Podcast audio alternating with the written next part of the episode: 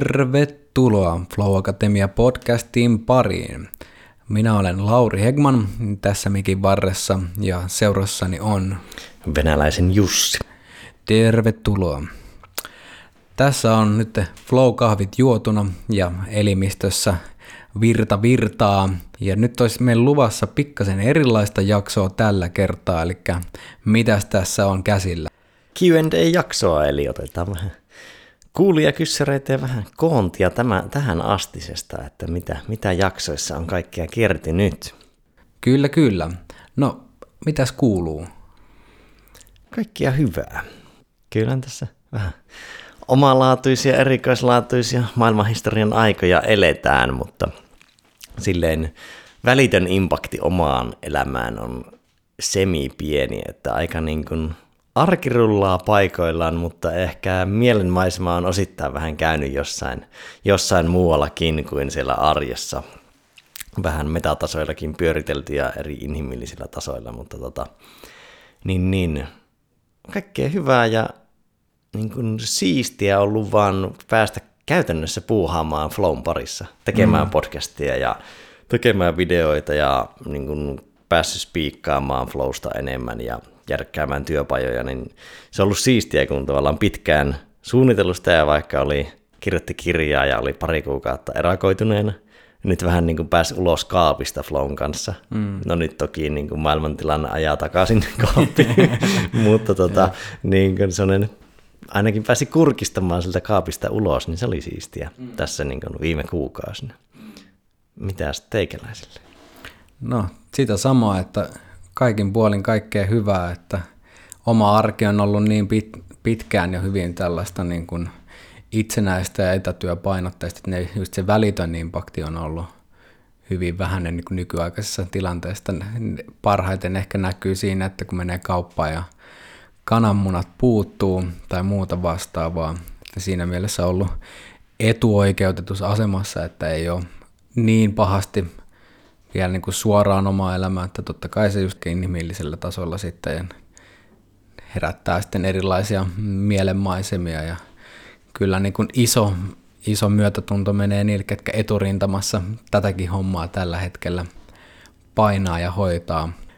Mutta itse podcastin tekeminen on ollut kyllä ihan huikeaa, että on päässyt todella siistien tyyppien kanssa keskustelemaan ja myös uutiskirjeen kirjoittaminen on ollut semmoinen viikoittainen ilon hetki, että ne keille semmoista ei vielä sähköpostiin tuu, niin Flow Academian sivulta voi käydä sen sitten tota, tilailemassa, että siihen, siihen on siistiä ollut tiivistää viikon ajatuksia ja pohdintoja Flown ympäriltä.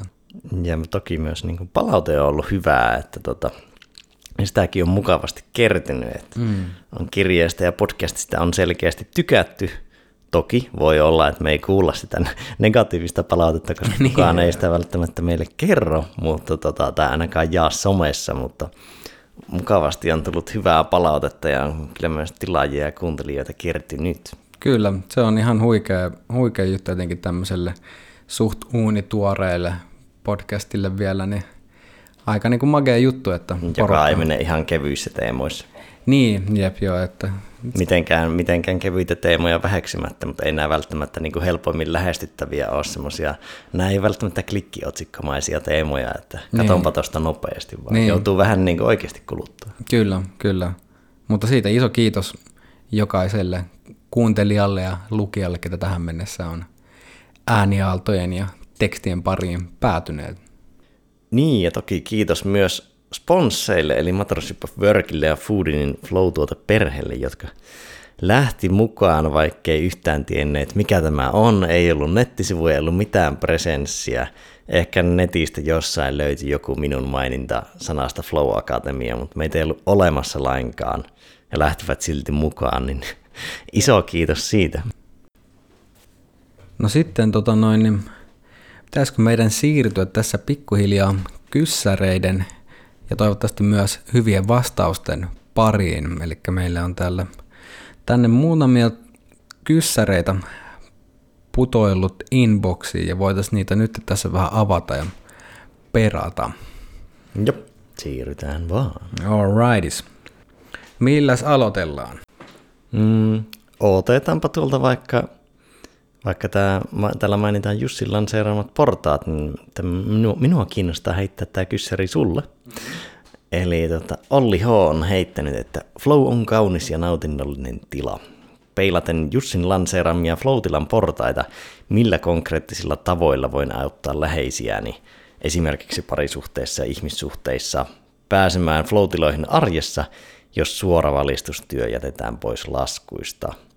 Ja ehkä haluan heittää tämän sulle silleen, että sinun ei tarvitse miettiä niitä portaita, vaan ehkä mm. ylipäätään. Kyllä, kyllä.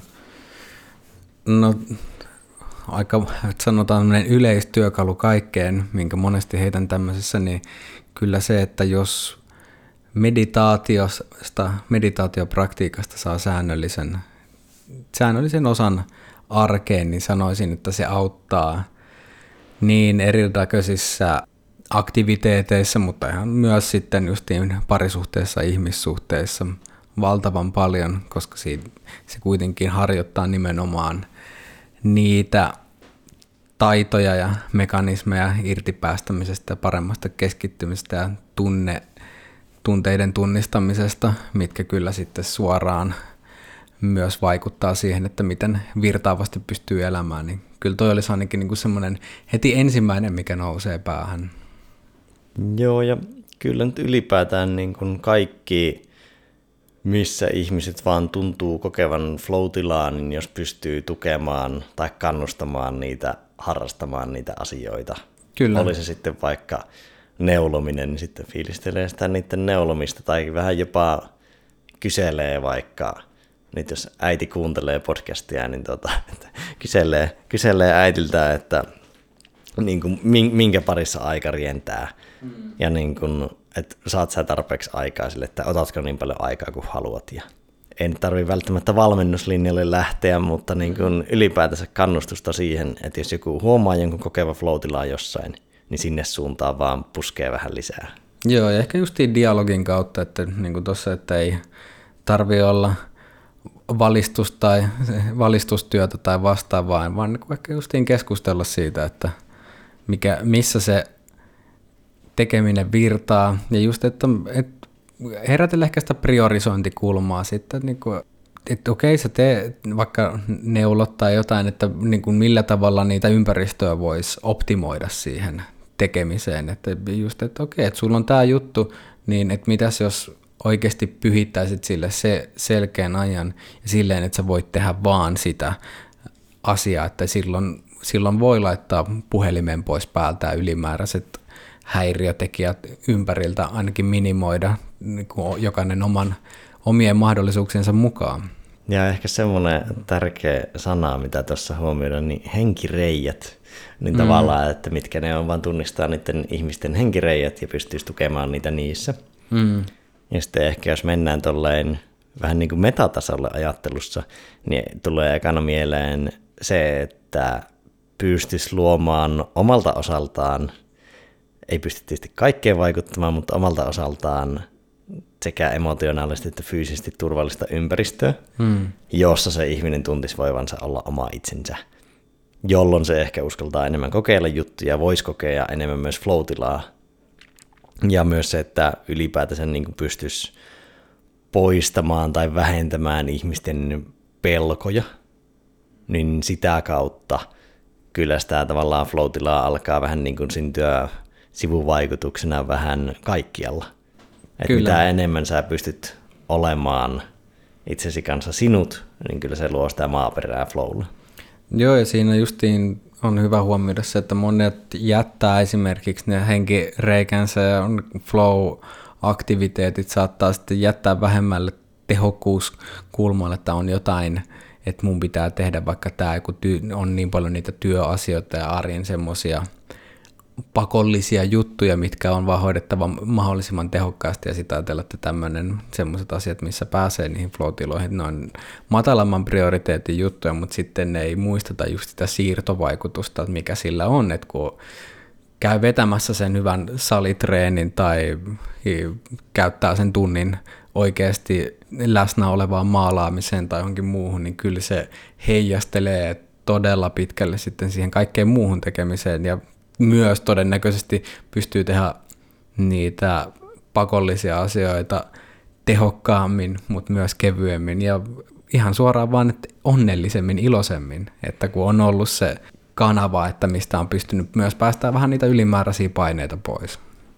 Niin, ja jos ei ole siinä onnellisessa tilanteessa, että voisi kokea työssä paljon flowta, mm. niin kyllä ne just ne arjen flow-kokemukset tulee usein semmoista asioista, missä vaikka stressaavissa ja kiireissä tilanteissa tulee luovuttua, mm. mitkä syntyy sieltä harrastusten ja tuommoisten kautta, jotka koetaan helposti, että tämä ylimääräistä, kun tämä on vähän tämmöistä kivaa. Toi on tosi, tosi tärkeä pointti, että meillä on jotenkin ehkä tämmöisellä evankelais-luterilaisella työmoraalilla, niin siihen on jollain tapaa niin kuin yhdistetty myös sitten se, että, että jos joku on kiva, niin se ei ole arvokasta. Mm, niin ja tuo, että ensin työ sitten huvi. Niin, kyllä. Kyllä se niin kuin isossa mittakaavassa elämänhallinnallisesti on ihan hyvä järjestys, mm. mutta sitten, että jos se alkaa tavallaan menemään siihen, että ei anna itsellensä sitä huvia ennen kuin maailma on valmis. Niin, kyllä. Tyyppisesti, niin sitten se alkaa syömään myös sitä sen mindsetin kautta niitä flow sieltä arjesta pois. Kyllä.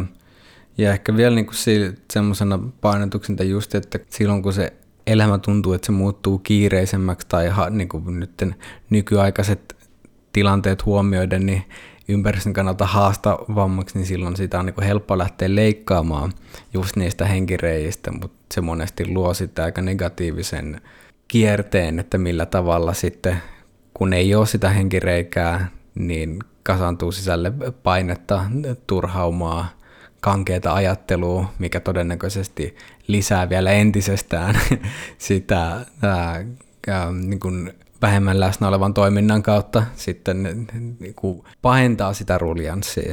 Niin mm-hmm. sitten huomaakin, että sit sitä aikaa onkin vielä vähemmän, että kun yrittää teho, tehokkaasti, että, no, et, et, et nyt, nyt täytyy vaan suorittaa tämä arki tästä näin, niin sitten se helpottaa, mutta koska sitten kun on siinä taistele pakene suoritus mielen tilassa, niin se vaikuttaa myös sitten ihan luovaa ajattelua siihen, että miten elämää rakentaa, että jos se on kauhean putkinäköinen ja kapeakatseinen, niin sitten ei myöskään tule missään vaiheessa tehtyä sitä detouria ulos sieltä.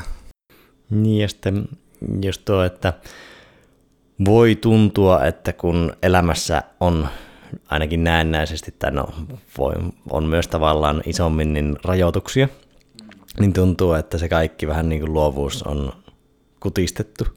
Mutta jos mennään tuonne meidän jaksojen sisältöihin, niin tota, siellä oli just tämä Hatsalon ajatus siitä, että kun rajat on tiukemmat, niin sitä enemmän luovuudella on mahdollisuutta, koska se raami on selkeämpi, minkä mahdoll- sisällä se luovuus voi kukkia. Mm, kyllä. Mutta jos se ajattelumaailma on sitä, että nyt kun on rajoitettu ympäristö, niin, niin nyt on kaikki luovuuskin on rajoitettu niin se, se voi syödä, mutta se on semmoinen pieni, pieni mindset-ero.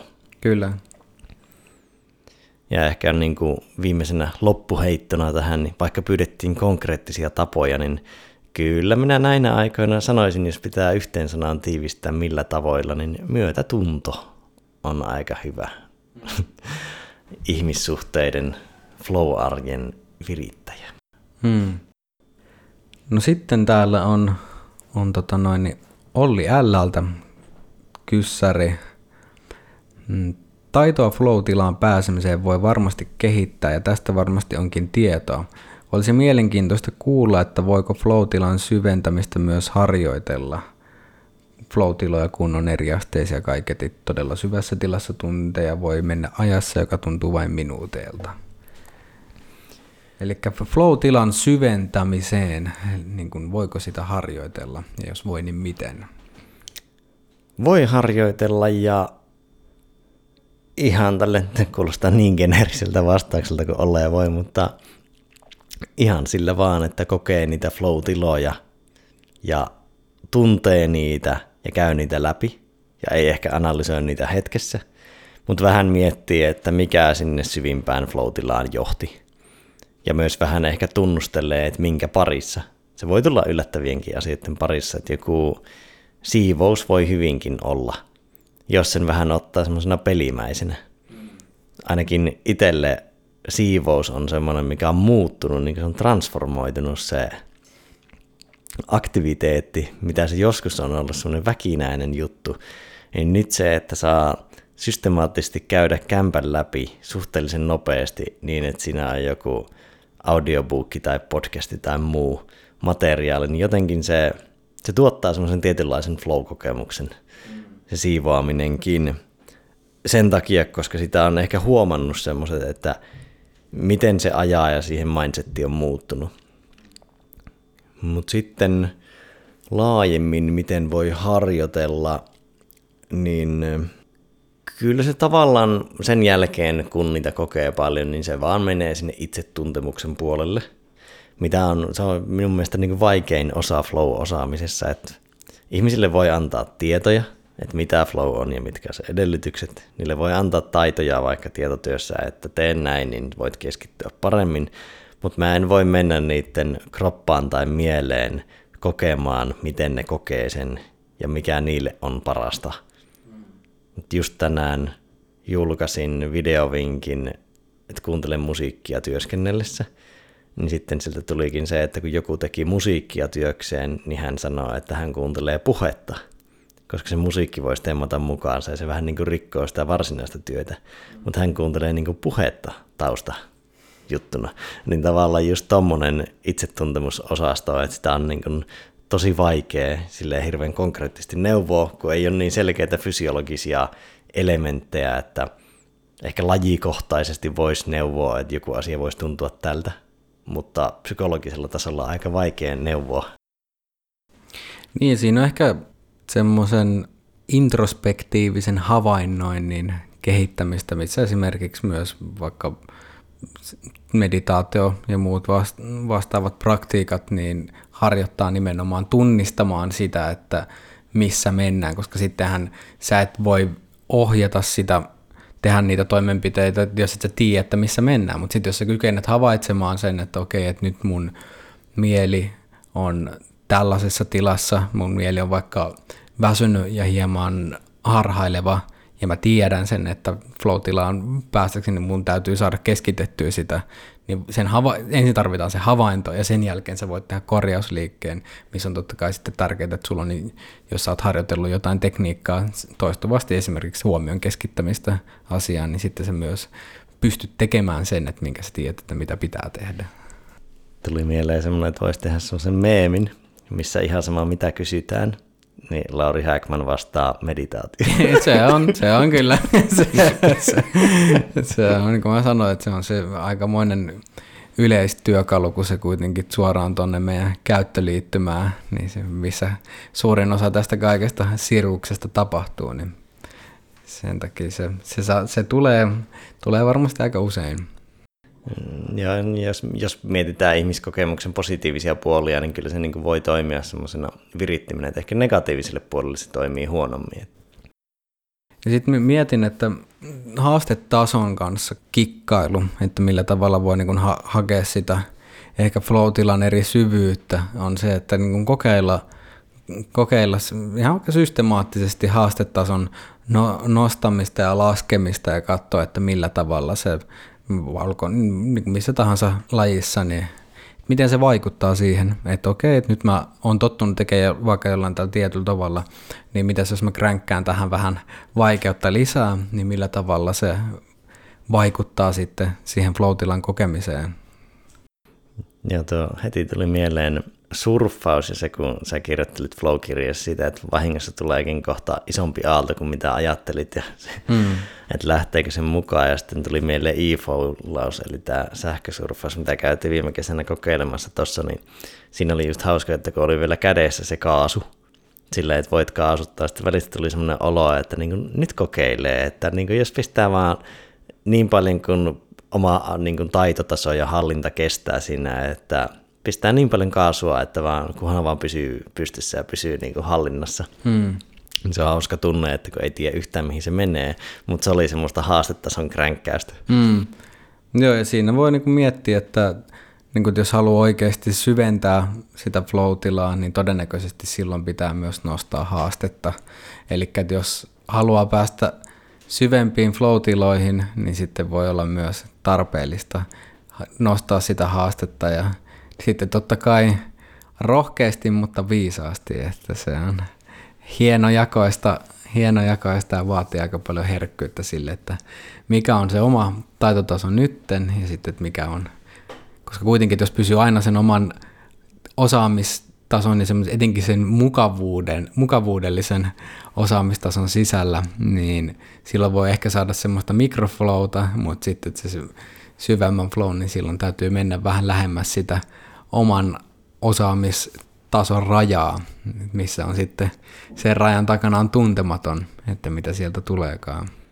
Ja tuohon semmoinen hyvä jatkoheitto, että mm, kun on kokeilee sitä haast- uutta haastetta, niin ottaa myös ehkä semmoisen, sitä voi totta kai tehdä spontaanisti, ja se, se on hyvä, mutta sitten voi myös tehdä sitä, että preppautuu siihen haasteeseen niin kuin pari päivää etukäteen, että nyt mä kokeilen vaikka sitä maksimia.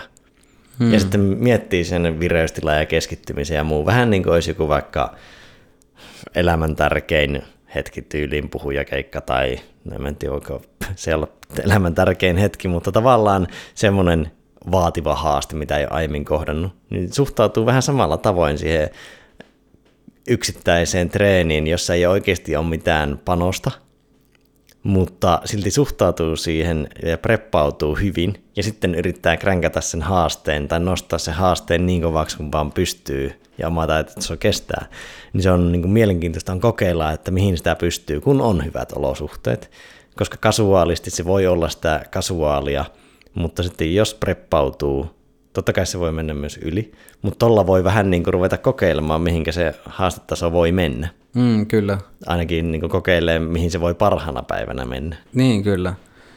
Joo, toi preppauspuoli on kyllä semmoinen, että sen suhteen kokeilu ja siihen panostaminen, niin se on varmasti sellainen, että mikä on tosi, tosi olennainen. Että niin kuin ihan kokeilla semmoisten arkisten ja niin kuin leikkimielisempikin juttujen kanssa, että, että mitä jos mä niin kuin nyt ottaisinkin, nostaisin tätä haastetasoa silleen, että mun on melkein pakko prepata, mutta myös katsoa, että millä tavalla se vaikuttaa, että nyt kun mä teen tätä jotain, että, että miten, jos mä oikeasti optimoisin hetkest, hetkellisesti ravinnon aktiviteetit, levon sun muut silleen, että se kaikki tukee tätä tulevaa tekemistä, niin siinä voi huomata sitten, että okei, että nyt kun kaikki ne peruspalikat onkin kondiksessa, niin sitten saa itsestään ihan uusia juttuja irti ja hämmästyy, että wow, että miten tässä nyt näin kävi.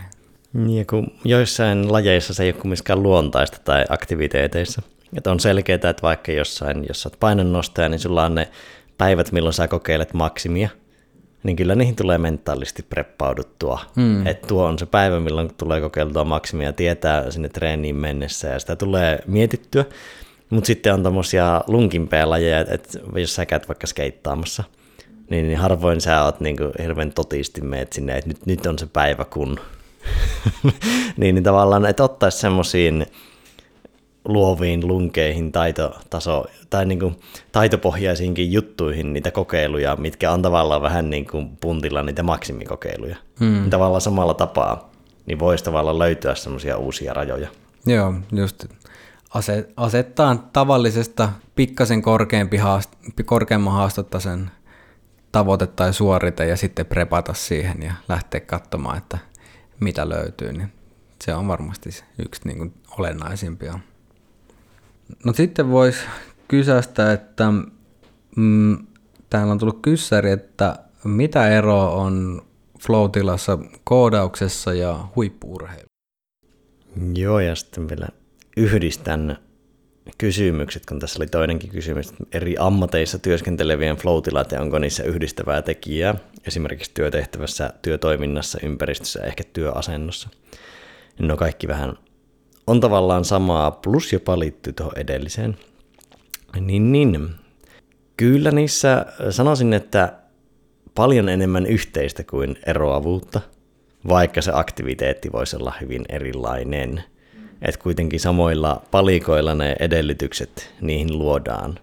Että tavallaan se menee vähän niin kuin sen saman ketjun vireystila, keskittyminen, haastavuus kautta.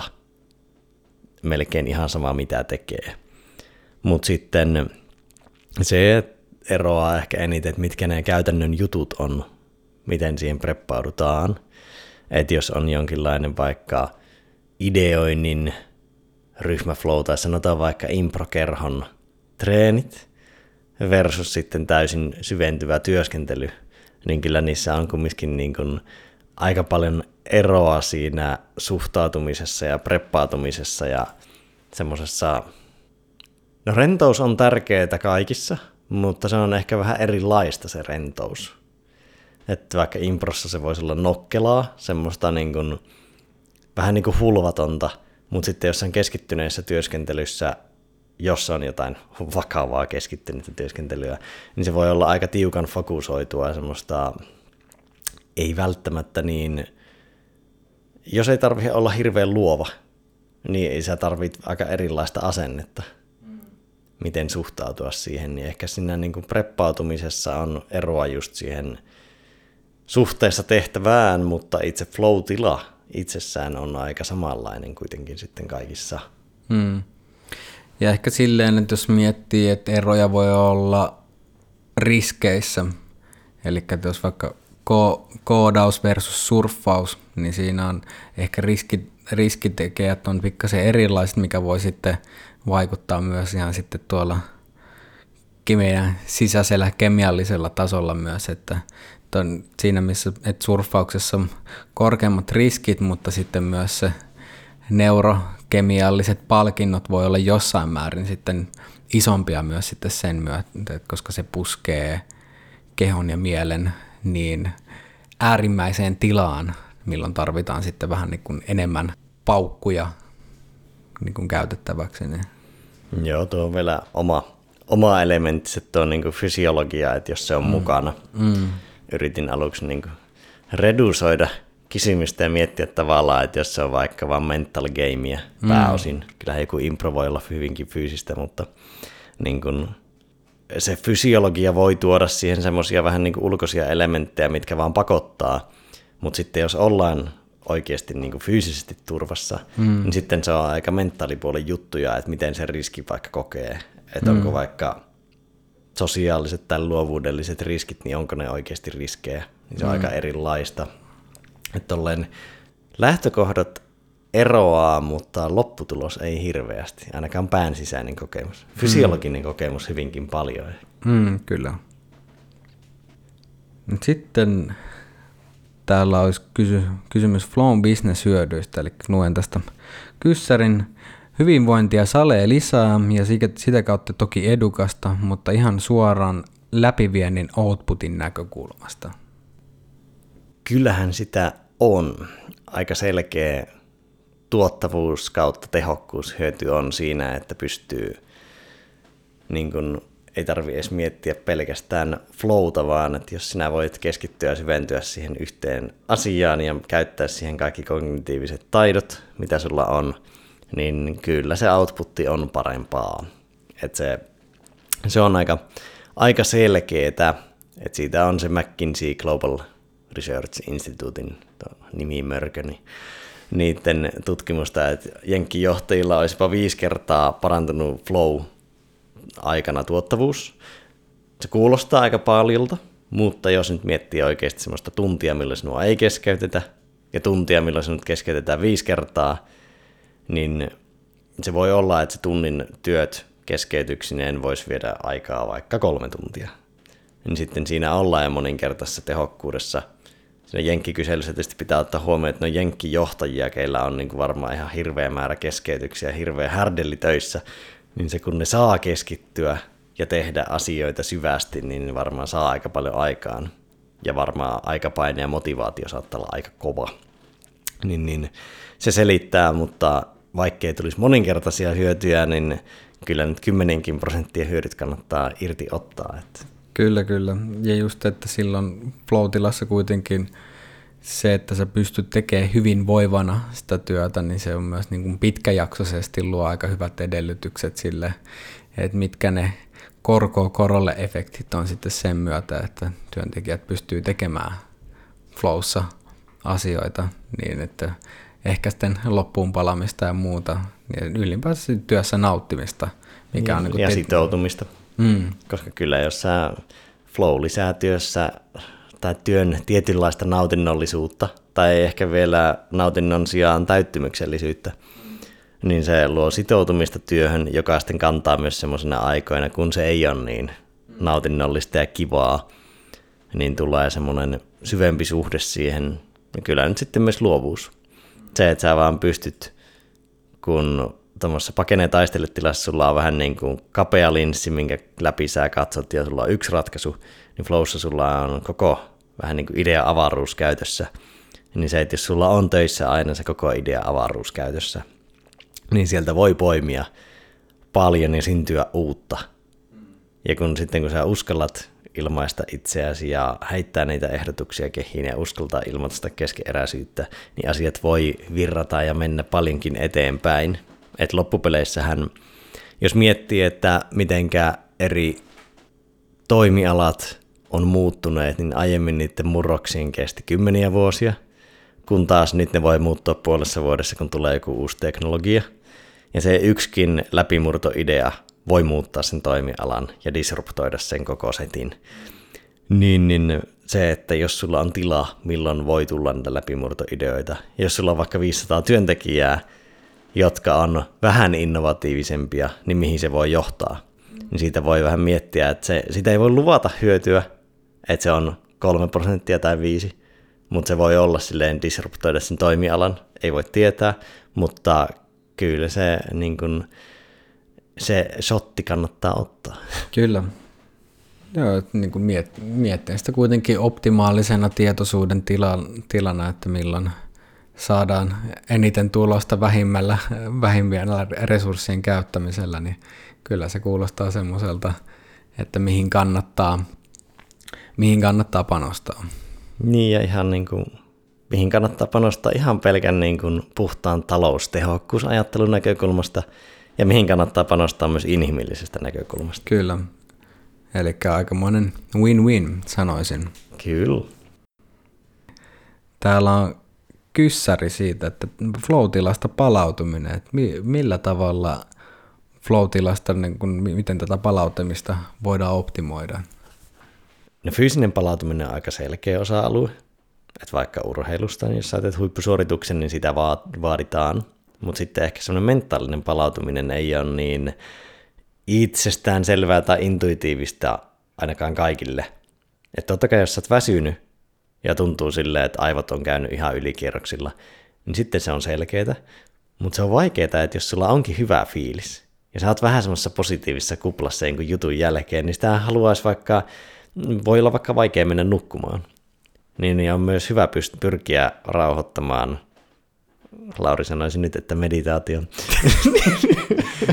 Ihan hengittelemällä ja niin kuin olemisella myöskin.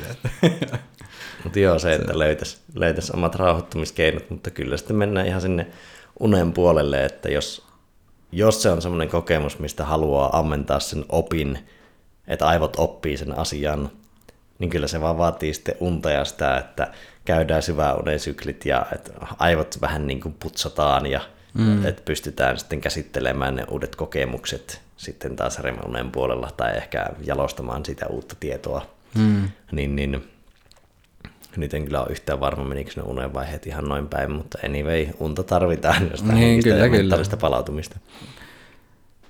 Joo, toi, toi, on tosi hyvä pointti toi ja tärkeä, tärkeä nosto, että silloin monesti just siinä flow-tilassa niin tulee se yliinhimillinen suorituskyky tai yleensäkin vaan valtava innostus, niin se on helppo puskea itsensä loppuun tai vähän niin kuin pikkasen yli siitä, että mikä olisi sitten, ja sitten se, mikä totta kai vaikuttaa sitä palautumista, mutta siinä myös yrityksen ja erehdyksen kautta, kun riittävän monta kertaa poskee itsensä yli ja huomaa sen, että kuinka se palautuminen kestää sitten, ei, ei puhutakaan tunneista, vaan päivistä tai viikoista, riippuen tilanteesta, niin se on, antaa semmoisen hyvän motivaattorin sitten myös, että okei, että on hyvä höllätä tarpeeksi ajoissa – mutta varmasti ihan silleen, että jos miettii hermoston tasolla, niin parasympaattisen hermoston aktivointi just hengittämällä ja löytämällä niitä, niitä ke- keinoja, mitä sanoitkin, että löytää ne omat rauhoittumiskeinot, että lihas, lihashuollolla tarkastella, että minne, minne jännitettä on kertynyt ja sitten lähtee purkamaan sitä ja just vähentää sitä inputtia hetkeksi aikaa, että niin kuin ylimääräisiä järsykkeitä ulkopuolelta, niin se on varmasti palautumisen kannalta. Jos mietitään parasympaattista hermostoa, että se on rest and digest, niin monesti tämä sulatteluvaihe vaatii sen, että ei tuupata uutta tavaraa sisään, niin sen voi miettiä sekä fyysisellä puolella että myös sitten mentaalisella puolella, että, ei, että esimerkiksi se ei ole pala- palautumista, että oot fyysisesti tekemättömänä, mutta selailet kännykkää, mikä on ehkä tämmöinen niin yleisimpiä tapoja vaikka työssä, että millä tavalla ajatellaan, että tauot on sitä, että sä lopetat työskentelyn ja siirryt sitten selailemaan kännykkää tai nettiä tai jotain, että kuitenkin stimuloit itseäsi. Ehkä se niin kuin stimulaation vähentäminen on yksi olennaisimpia. Joo, ylipäätään stimuloinnin ja jännityksen poistaminen sitten vaikka vielä kylmät suihkut tai avannot siihen päälle, sauna. Kaikki millä saa rentoutettua itseään, että tuo on just ehkä vaikein intuitiivisesti nimenomaan tuo, että kun on se positiivinen into päällä, mm. niin itsensä jarruttaminen siinä hetkessä. Mm. Siihen oli ihan mielenkiintoinen itse Hemingwayllä tai Mark Twainillä on semmoinen tapa, aikoina siis oli tapa, että hän kirjo, vaikka kun oli tosi hyvä kirjoittamisen tatsi, niin he silti lopetti kesken tiettyyn kelloaikaan ja jätti aina lauseen kesken. Et seuraavana päivänä pystyy niinku aloittaa ihan suoraan, se, sillä että ne ei kirjoittaneet edes mitään niinku lausetta loppuun. Joka on tosi niinku ärsyttävä tapa voi olla mentaalisesti, mutta se myös jättää semmoisen poltteen, että on sitä poltetta seuraavalle päivälle. Niin samalla tavalla se flown palautumisen miettiminen on se, että sä petaat sitä tulevaa flowta – että eihän sinun kannata nykyflowlla ottaa pois siitä tulevasta. Mm, kyllä, ja tuossa ehkä just semmoinen aikaisemminkin podcastissa mainittu Pavel Zatsulini lainausta Always Leave Gas in the Tank, että miettii sitä palautumista ja pikkasen etukäteen, että jos ei ole äärimmäinen tarve, niin ei, lopettaa pikkasen aikaisemmin kuin se, että mikä on se fiilis, että, että, että vielähän voisi vähän puskea pikkasen, pikkasen pystyisi ottamaan vielä, niin lopettaa, lopettaa ehkä siinä vaiheessa, kun alkaa käydä tämmöiset kelat mielessä, että, niin kuin, nyt vähän jo vähän tulee ensimmäiset signaalit siitä, että väsymys alkaa iskemään, niin ehkä sitten viimeistään siinä vaiheessa, eikä siinä vaiheessa, kun oikeasti alkaa olla jo siellä niin kuin vahvan väsymyksen puolella, koska se taas nostaa sitä palautumisen tarvetta ja niin, kuin, niin, kuin niin laadullista kuin määrällistä. Joo, no on vaikeita no urheilumetaforat tuli mieleen siitä, että kun nehän on usein, en nyt viittaa tähän Paveliin, vaan ylipäätään, että kun ne on tämmöisiä no pain, no gain ja aina pitää antaa kaikkensa, niin se soveltuu tosi harvan ihmisen elämään, koska elämähän on kuitenkin elämä ja työ, tai vaikka business tai yrittäjyys on usein infinite game, että se on loppumaton peli, mutta sitten kun urheilu on finite game, että se aina loppuu ja siinä on tietyt säännöt ja se loppuu vaikka tunnin sisään tai sä juot, juokset sadan metrin maaliviiva yli, niin silloinhan sä annat kaikkes. Mutta ne samat metaforat toimii tosi huonosti normaaliin elämään. Et käytännössä suurimman osan ihmisen elämä, ihmisten elämästä ei ole melkein koskaan sellaisia tilanteita, milloin kannattaa ihan kaikkensa antaa, koska se on pois siitä tulevasta. Hmm että kannattaa vaikka antaa 95 prossaa, että silloin yleensä jo anto parhaansa ja saattaa mennä vähän niin jopa huonoksi se tulos, jos yrittää antaa liikaa kaikkensa, koska mennään tosi herkästi yli. Ja huippurheilijatkin sen maksimum outputin niin, se on hyvin rajatut hetket, että milloin, että esimerkiksi kun huippurheilija treenaa, niin ei, huippurheilija nimenomaan ei treenaa maksimia joka kerta, vaan saattaa tehdä, tehdä paljon, mutta hyvinkin kevyitä treenejä just sen takia, että se palautuminen on mahdollista. Että sitten on se yksi tähtihetki, että silloin ajetaan se kaasu loppuun asti.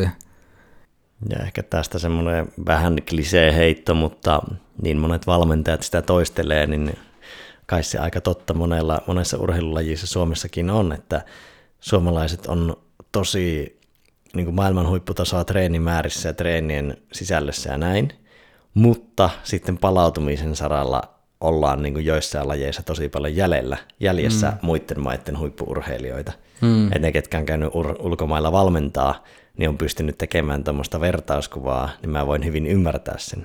Mm, Ymmärrän kyllä. kyllä myös sen, mistä se tavallaan kovan työnteon asenne kumpuaa, ja se on vähän niin kuin semmoinen suoralooginen yhtälö, mutta kun sitten miettii kokonaiskuvaa, niin kyllä sinne pitää se palautuminenkin isossa kuvassa ympätä. Mm. Nyt on, niin- tä- tähän liittyy hyvin lainaus, ja, ja en muista, että mistä, mistä tämä alkuperä oli. Olisiko ollut Sovijärven Ollilta verrattuna akkuun siinä, että miten vaikka kännyköiden tai yleensäkin akut, niin että jos akut aina ajetaan täysin tyhjäksi ja ladataan, ladataan siitä täyteen ajetaan tyhjäksi, niin se aiheuttaa valtavasti rakenteellista vahinkoa sille, että samalla tavalla ihmiskeholle, että jos aina ajetaan piippuun, sit siitä la- ladataan täysin, niin se on rakenteellisesti jo vahingollista, niin minkä takia ehkä, jos kännykän akussa se on se 20 prosenttia, niin sen jälkeen pitäisi jo ladata, niin ehkä se he, täysin ilman minkäännäköistä ää, tieteellistä, tieteellistä tota, taustaa, niin 20 prosenttia, se on hyvä. Niin, ja akun saa aina kumminkin kaupasta uuden, mutta vaikka aivoja ei saa. Että... Niin, kyllä, ky- vielä ainakaan. No että, niin, ky- niin. Että, että, että tämmöinen disclaimer, että jos tätä kuunnellaan 2052, niin sitten saatte nauraa, että hän idiotit, että kyllähän tätä nyt tuolta supermarketista voi käydä tekemään, mutta vielä tänä aikana tässä paikassa. Mm. Niin. Se on sitten Flow Akatemia podcastin jakso 4027. Sitten otetaanpas tähän vielä loppuun, että mitäs meillä on tiedossa? Meillä on tiedossa lisää podcasteja, hyviä vieraita. Voi niitä, mm. voi niitä tiisatakin. Joo, kyllä, kyllä.